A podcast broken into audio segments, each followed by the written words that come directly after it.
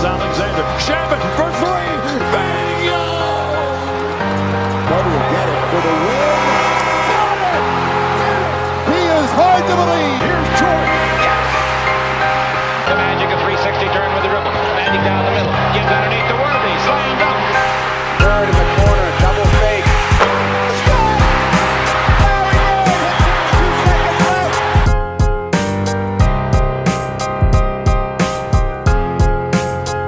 What's going on, guys? Welcome back to Dime Dropper for another 2021 2022 post game recap. Before we get started, please make sure to subscribe on YouTube at Dime Dropper Podcast, Apple Podcasts. Leave a review if you'd like. Follow us on Spotify, and of course, to follow us on all social media platforms at Twitter, Instagram, Facebook, and TikTok at Dime Dropper Pod.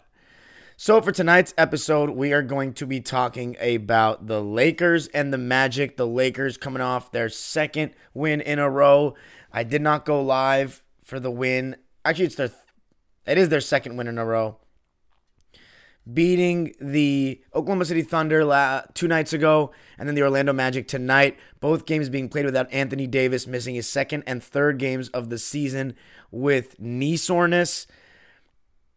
And then I'll also be talking about some results from the Premier League this weekend, especially Chelsea against Leeds, a very, very sketchy game that came down to the last couple of minutes. And then I'll also be discussing the state of the Knicks because Knicks fans have been all over my Twitter timeline and it seems like some kind of crisis going on over there, especially with the way they talked before the season had begun and the expectations that they set for the team this year. And then I'll be taking the questions of the loyal subscribers waiting oh so patiently in the chat. A quiet night tonight. Usually we don't get our best business on Sundays. An easy Laker win. I don't know if there's too much to talk about, but we'll see if the people start rolling in. Of course, make sure to comment on the video. Make sure to give my last video a watch, the Reggie Jackson game winner vlog. It was the best game I'd been to this season. Make sure you check it out. I got some really good uh, you know, videos in there. I got the game winner on video, obviously. Cole Anthony's game tying shot. So toss that video a like. Make sure to comment and turn the notification bell on, guys. If you guys are one of my subscribers and you have not turned the notification bell on, turn it on because that way you can see when I'm posting quicker and you can comment quicker so we can hopefully get back into the algorithm's favor because, man, I haven't had a 1,000 view video in a minute. But anyway, let's get to the game tonight. The Lakers and the Magic in their home whites. No Anthony Davis, as I said before. So, you know what that means less mouths to feed. LeBron and Russ really just got to take their game in their own hands, you know, kind of take turns with the ball and then go from there. First quarter, the Lakers in the beginning, first couple of minutes, got some nice stops, got out and ran. And, you know, when the Lakers can finally get stops, because defense has been a big issue this season, then they can get out and get those transition buckets, especially when they don't have AD on the floor. They don't have to worry about two big men. Dwight can, you know, kind of lag behind if the rest of the guys can get out and run with LeBron, Westbrook, and then in tonight's case with the starting lineup, it was Avery Bradley and Talen Horton Tucker. And the Lakers were up 9 to 3. Magic called timeout, responded better. You know, came off that, started making some shots. Wendell Carter Jr., right? A guy that has been really disappointing to start his career. You know, obviously was traded to the Magic in the Vucevic deal, and he has really improved his three ball. He was a very not great finisher on the rim. Showed me some low post game in the games that I watched in college, but in the NBA level, he just did not have that skill. And then defensively, he, he was just not very good along with Lauri Markkanen on that Bulls team that I watched last year for a couple of games. But he has really seemed to put in some work with his three ball. And tonight he showed that. He went two of six from three, but I don't even remember him missing four, honestly. Uh, I thought that he clearly has shown that he's put in some work in that department. He's shooting 35% from three this season, which I would assume is a career high. Oh, apparently last year he shot 36%, but he's shooting, he only shot 0.7 attempts last year. This is the first year he's shooting more than one attempt for the season. He's actually shooting almost four on the year with 3.8. So that was something that the Lakers were getting caught off guard, especially with Dwight Howard out there, because he didn't expect Wendell Carter to pop out and hit threes. And then a couple times LeBron was very lazy in the first half. He was underestimating Franz Wagner, who I've been pretty impressed by in these first uh, in these two games here in Los Angeles. He has a little bit. He's like he reminds me of like a Danilo Gallinari when he was young, but with a worse jump shot, but better off the bounce. And I thought that a couple times LeBron underestimated his ability off the bounce. We saw that yesterday against my Clippers. A couple nice finishes around the basket. He's pretty good with those floaters and runners, you know, on the drive. And I thought that he caught him off guard, coming off screens a little bit and various guys. He showed that touch around the basket using the glass well. And I thought the Lakers just their offense when they started staggering because remember there's always a period of time when LeBron and Russ will play together and then they'll start staggering the lineup. And without Anthony Davis, that obviously is, you know, leaves you without that 25 points a game kind of guy. And so it's basically LeBron or Russ really handling the ball and kind of creating shots for everybody. THT, you expect him to create some shots here and there as well but his confidence has not been too high. And he hasn't really been getting that many touches and opportunities to do such a thing. And when this when the Lakers went to the stagger of, you know, LeBron's in with the rest and then Russ is in with his lineup, I thought they were LeBron and Russ were playing very heliocentric a little bit in that second quarter, late first quarter. I thought there were some possessions that LeBron held on to the ball too long.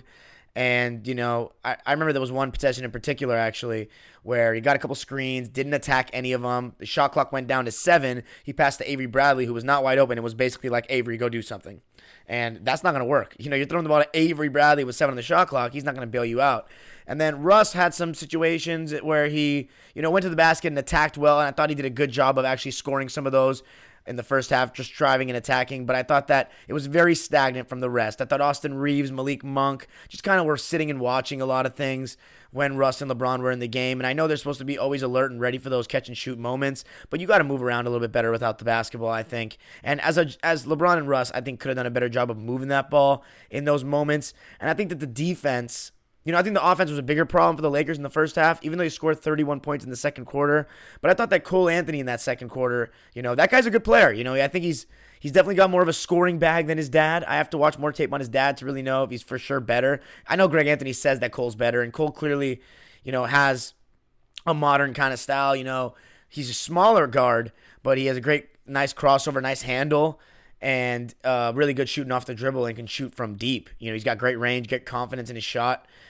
And I thought that he was doing a good job coming off those screens, and the Lakers were doing a really poor job defending that high screen and roll. You heard Stu Lantz talking about it in commentary. Lakers have struggled with pick and roll defense all season, which you don't know. I you know I I used to preface they struggle with pick and roll defense as a specific, but nowadays in today's NBA, it is all pick and roll defense. So that's just defense in today's NBA. If you struggle with pick and roll defense, you struggle with defense in today's NBA.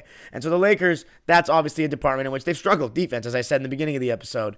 And I thought a couple of times they either underestimated Wendell Carter on those pick and pops, as I said, or when they started honoring that, they would let Cole Anthony just kind of waltz into a three with no help defense. Dwight wouldn't step up, or the help wasn't there. And I thought that Cole Anthony was able to get those shots, and it wasn't too hard for him. I thought it was too easy for the Magic. And that's why they went to the half with the lead. I also thought that LeBron in the first half made some really cringe-worthy plays. And let me clarify what I'm saying here. I understand he backed up his talk and he backed up the boasting and whatnot with the great third quarter performance that I'm going to get to in just a second. And, you know, clearly he won the game and that's all that matters. But when you're you know, a, great chase down block. You know, obviously with him, it doesn't even impress me anymore because I'm I know who LeBron is. As I said, I was one of his biggest fans. I know how athletic he still is. I still think he is at worst the fourth best player in the NBA right now, behind Giannis, Steph, and Kevin Durant. Uh, I still will listen to an argument over him and Giannis just because that basketball IQ and that jump shot and the skill that LeBron has over Giannis. But Giannis's relentless nature on a nightly basis is what gives him the edge for me. And until I see LeBron bounce back from that poor playoffs he had last year when he wasn't really 100%, still no excuse for playing the way he did. And that's part of the reason why he played the way he did, was because he doesn't want to risk further injury in that series against Phoenix when AD's not there. He's like, you know what? We're probably not going to win the championship if I don't got AD. He's going to save himself for let me just get another season of playing at a high level, 25. You know, what did I talk about my preview with the Lake Show? Is LeBron going to sacrifice his 25, 7, and 7? No, he's not going to. That's not what he wants to do. But it's also honestly not what I think he should do at this point because you know, what's weird about this Laker team is when it comes to scoring, they don't have a guy like a Kyrie Irving or a Dwyane Wade that he can trust in the end of a game to kind of take it over. I think Russell Westbrook is too. I'd much rather have the ball in LeBron's hands late in the game. And like for example, Russell Westbrook is great, is, is very solid at running your offense, but your offense is just better with LeBron running it. And Anthony Davis is the guy that hypothetically should be the one that takes over and takes the reins in scoring situations but he lacks that aggression. So sometimes it takes a guy like a LeBron, who is a GOAT and is one of the best players of all time, to do that. So sometimes it's not even that LeBron is forcing that 25 7 and 7 line that he loves to get. Sometimes it's that these guys just aren't allowing him to change his game because it's like, you know what? Right now, Le- the LeBron they need is not one that needs to adjust. LeBron needs to play his game, and maybe Russ needs to adjust even more because it's it's just they're not letting if if hypothetically if Anthony Davis seemed like he was ready to take that mantle, I'd say LeBron needs to sacrifice his stats right now. I, and first of all, I don't think LeBron would sacrifice his stats regardless. I think he this has always been in his plan. He wants to keep that 25 5 and 5 or 25 7 and 7 or whatnot. He wants to do that. And he makes sure of it. Like sometimes the other night, Lake Show was tweeting about it that he was playing when he didn't need to against the Thunder. Um, but you know, I, again, I don't put too much stock in his stats. The fact of the matter is, LeBron's still playing at a high level. I don't think he's in his prime prime anymore but he, he kind of still is. Like, you know, it's not his peak, I should say. He started to decline, but he's still one of the best players in the league. You know what I'm saying? So, like, if you technically consider it a prime, because because technically, I would take this LeBron right now because he's been there, done that, and his skill is more refined than a 2011 and before that had like the mental hadn't overcome the mental aspects of the game. The mental is more important to me than the athletic. Uh, you know, so Second half, though, is when you really saw LeBron take over the game.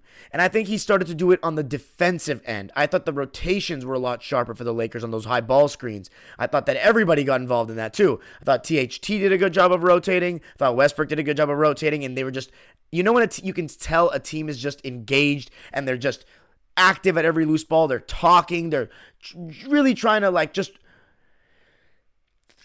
there's there's beating an opponent, there's cruising by an opponent, there's skinning by an opponent, and then there's you know taking it to an opponent. And you can see it in body language of players when you watch games. And the Lakers did that in the third quarter. And LeBron started that off with his setting the tone with some incredible blocks. You know, we want to talk about Miami era. He had some incredible blocks. Oh, by the way, I don't know if I got to the point about the boasting. The reason I was saying something about the boasting was when the Lakers were losing by seven points and LeBron's doing finger wags like Mutombo, and then like he's just flexing in the crowd when they're down five against this terrible team. It's like, dude, can you at least wait till you're winning the game to start doing that? Like, I don't know. I know he backed it up and he's so confident because he can totally dominate these young players in the Magic. Like, look, the Magic's players, some of them are younger than me. Imagine me, who's watched LeBron James since like the beginning of his career, looking up to him, playing against him now, when he's still moving like that on the court. Think about the mental wisdom experience advantage he still has. You know, a lot of people can have that, but do they still have the athleticism to act on that as a star? LeBron has that. So it's like fools, sometimes it's ch- child's play with him sometimes.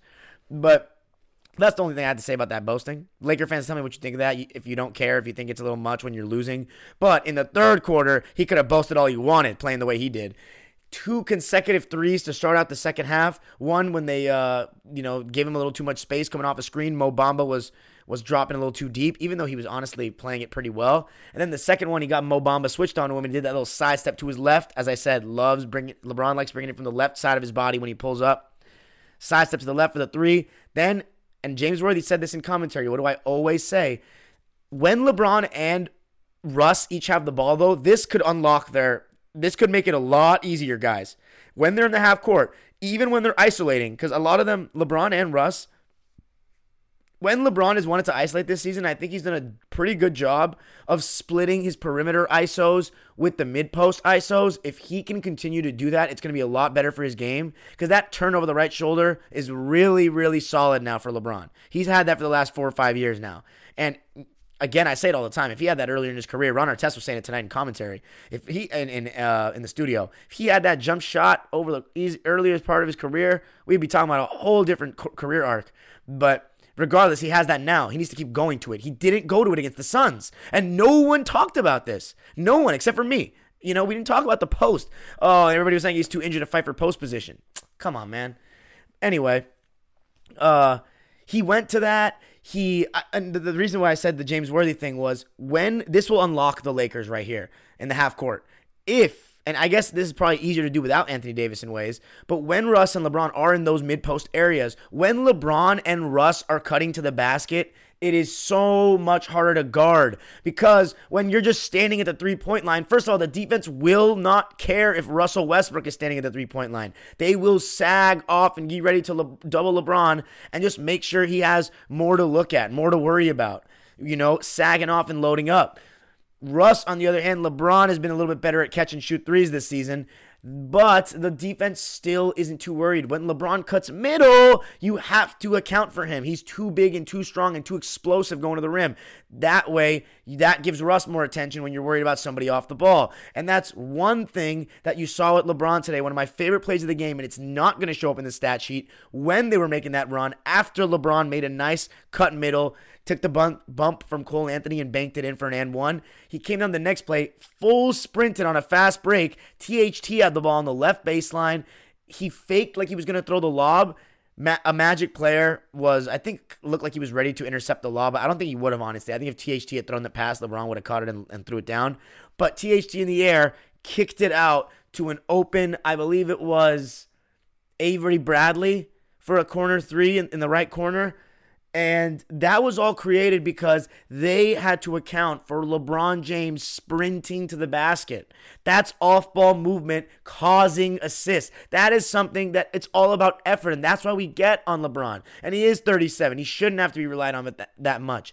But hypothetically, when Anthony Davis plays, if he can sacrifice some of that on ball duty and play a little bit more of that off ball, it will get the ball moving a lot better and it will just be a lot harder to guard. That's why it's so much harder to guard the Warriors than other teams in this era because they're one of the few teams that embraces movement without the ball. And when you have people that move without the ball, that have skill, like star players, like the Celtics in the 80s, that's why they were so lethal in half court offense because they had guys that move without the ball and like Imagine you get McHale the ball 10, 8 feet from the basket.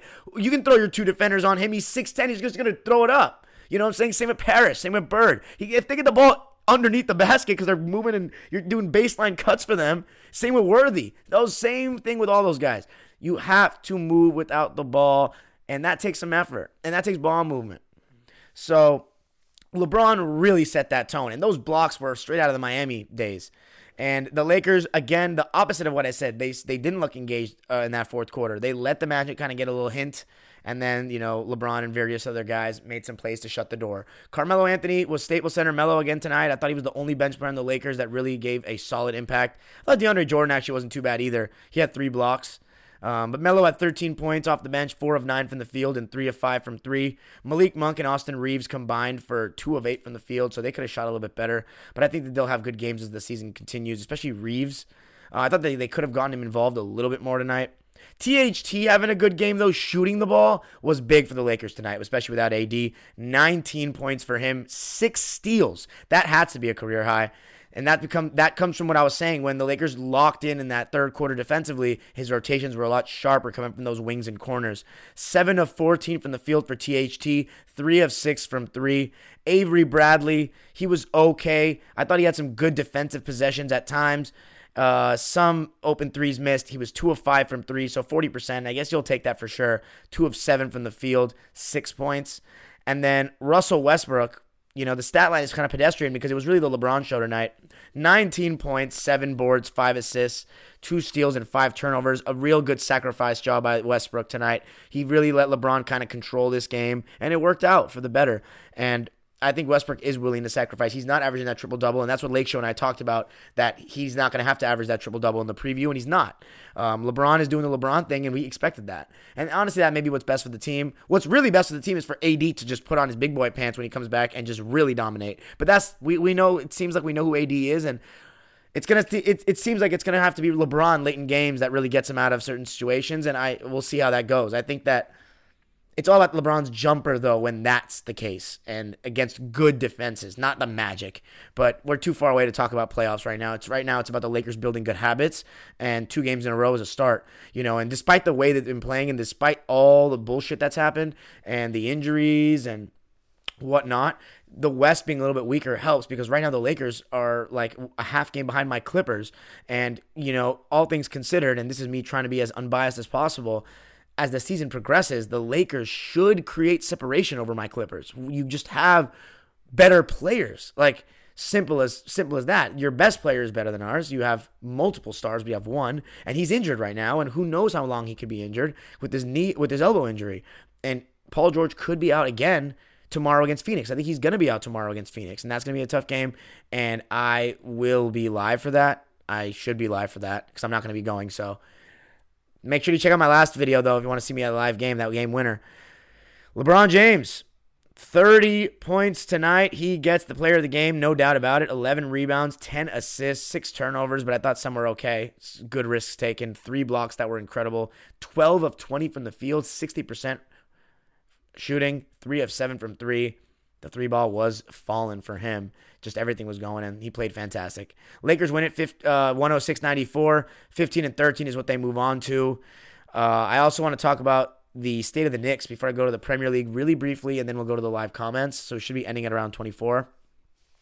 The New York Knicks have lost uh, 14 of their last 21 games. Started the season five and one. Uh, there's been a lot of talk this season and going around that you know the Knicks are in trouble. Look, I had the Knicks finishing sixth in my preseason preview. I did not have them, if you had to ask me, making it out of the first round because of one major thing, and I think a lot of Knicks fans know what it is. Julius Randle is a very solid player. He was a star last year, but he's not the best player on a team, definitely not to win the championship. And I don't even think he's good enough to get you out of the first round as your best player. And that is not me being harsh. It's not easy to lead a team in the NBA past the any playoff series as the best player. That is not easy to do. Chris Bosh never did it. Pau Gasol never did it. Russell Westbrook never did it, and Tracy McGrady never did it. So it's not even that big a deal. That's that. It's it takes a very special player to even get out of the first round as the best player. It is not that easy to do. I'm gonna repeat that. It's not that easy. Julius Randle has a couple of issues. Uh, last season he shot the ball extremely well uh, from like the mid range area and three. This season that's not happening. And I think there's multiple reasons. One, everyone saw the Atlanta series and knows that if you load up on Julius, he has a couple of issues. One, he posts up too high. We've been talking about this for two years. Two, he is a little bit out of control still. Three, he has no right hand when it comes to finishing. Four, He's not great passing out of double teams. And five, his confidence is shaky right now because everybody knows that Julius Randle is the source of this Knicks offense because there's no point guard, and Kemba Walker has not gone as expected. So Derrick Rose has basically been the most reliable player with the ball in his hands in the perimeter. There talks about who's going to take the next step. RJ Barrett needs to take that next step. Well, right now it seems like they're running very Julia, Julius Randle centric, and RJ's not getting the touches that he needs. You know, it's it's very weird. That also they made their calling card on defense last year. That's where they made their identity. This year they cannot defend apparently, and bringing in Kemba Walker and Evan Fournier, who started out the season very very solid the first couple games, and now is a huge reason why they're playing poorly. He hasn't been able to play well on either end of the floor, Fournier, and now Kemba Walker, as great of a guy as he is, sad to see he is, you know, not in the rotation. Julius Randle went from averaging 24 and 10, he's averaging 19 and a half and 10. He was shooting 45% last year, shooting 43% this year. Shooting 41% from 3 last year, shooting 33% from 3 this year. And look, it's gotten to him. They're double teaming him a lot. They have the fans are back. This is New York. This is the last season Knicks were catching guys by surprise.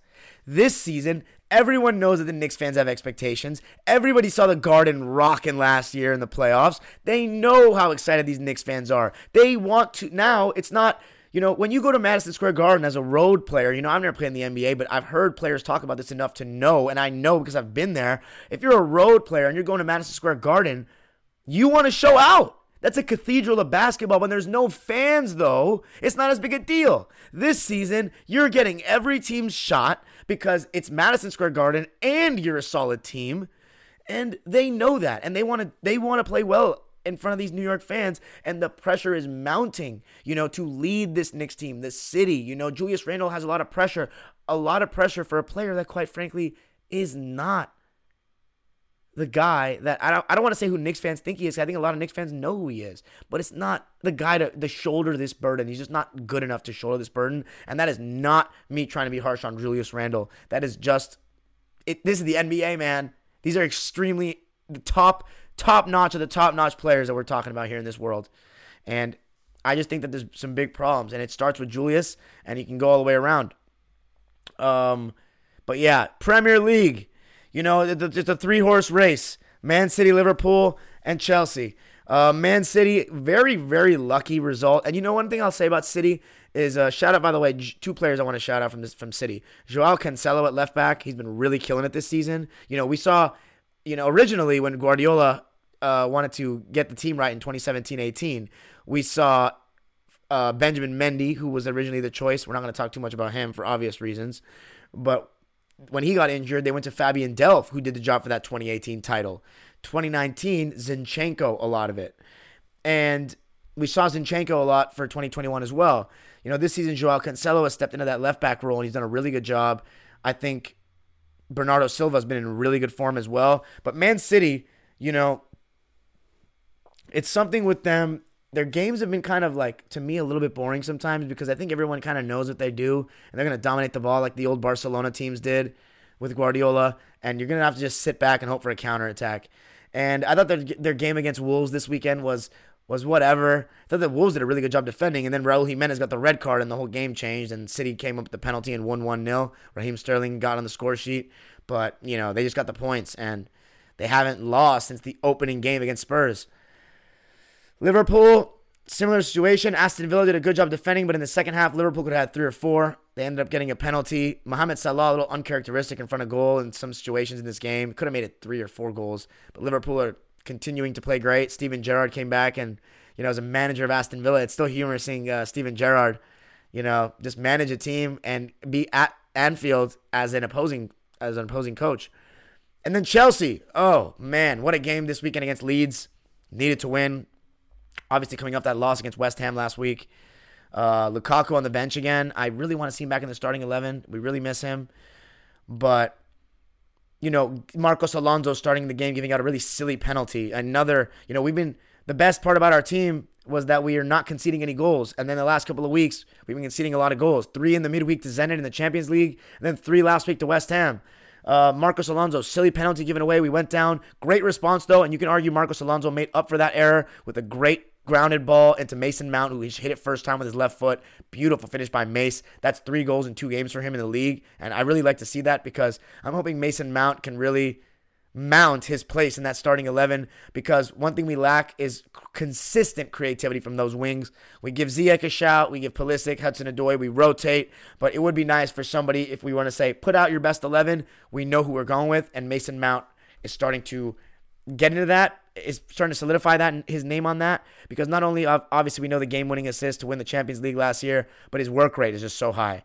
And sometimes he can be not the best in terms of creativity, but when he's finishing like that, I mean, you got to start him. 1 1. Um, you know, got a penalty. I thought a little bit generously given, and we weren't even playing that well. We didn't even create that many chances this game. But I thought Ruben Loftus Cheek, you know, it's been really fun watching him get his consistent starts recently and just drive forward with the ball with N'Golo Kante out. You know, Kante, I'm starting to just accept the fact that as great as he is over the last couple of years, ever since that, you know, first season 2016-17 where he helped win us the league, he is pretty injury prone, and you can't rely on him to be fit for 30 games. And Ruben Loftus Cheek has done a good job stepping in, and he's just the way he drives forward. He doesn't give us the most creativity passing wise, but he really drives forward and does a really good job of that. And that's something we don't have. And you know, to go, we went up 2 1, penalty, you know, Jorginho does his thing. Great goal by Leeds, though. And one thing I really like about Leeds is they don't sit back like they're like a bad team. They try to come at you like they're like a team on your level, and they press and everything. And, you know, Coach Marcelo Bielsa, the manager, does a good job with them. And that was a really impressive tying goal. And then Chelsea got a little lucky to really silly tackle with Antonio Rudiger with his back to goal and giving up a second penalty, gifted us the three points. We'll take it, but it was not pretty. We got to be better than that. And I really want to see Lukaku get back into the starting 11 to get some confidence back because we signed him and he started out the season flying when we were flying to start the season. Getting the best Lukaku will be getting the best Chelsea. So even though we're still a couple points behind, I'm not worried. It's going to be an incredible race. Thanks for joining me, guys. Let me know what you think. Make sure to leave comments on every single one of my videos. Turn the notification bell on. Leave a review if you're on the podcast version of this thing. And make sure, yeah, watch my videos as soon as you can. Let's get back in the algorithm favor. Tell your friends about it. And I'll see you tomorrow night after Suns and Clippers. Peace. And now we go to the live subscribers, 20 plus, waiting oh so patiently in the chat. Super chat's turned on if you want to drop a dollar a dime for your boy. Peace.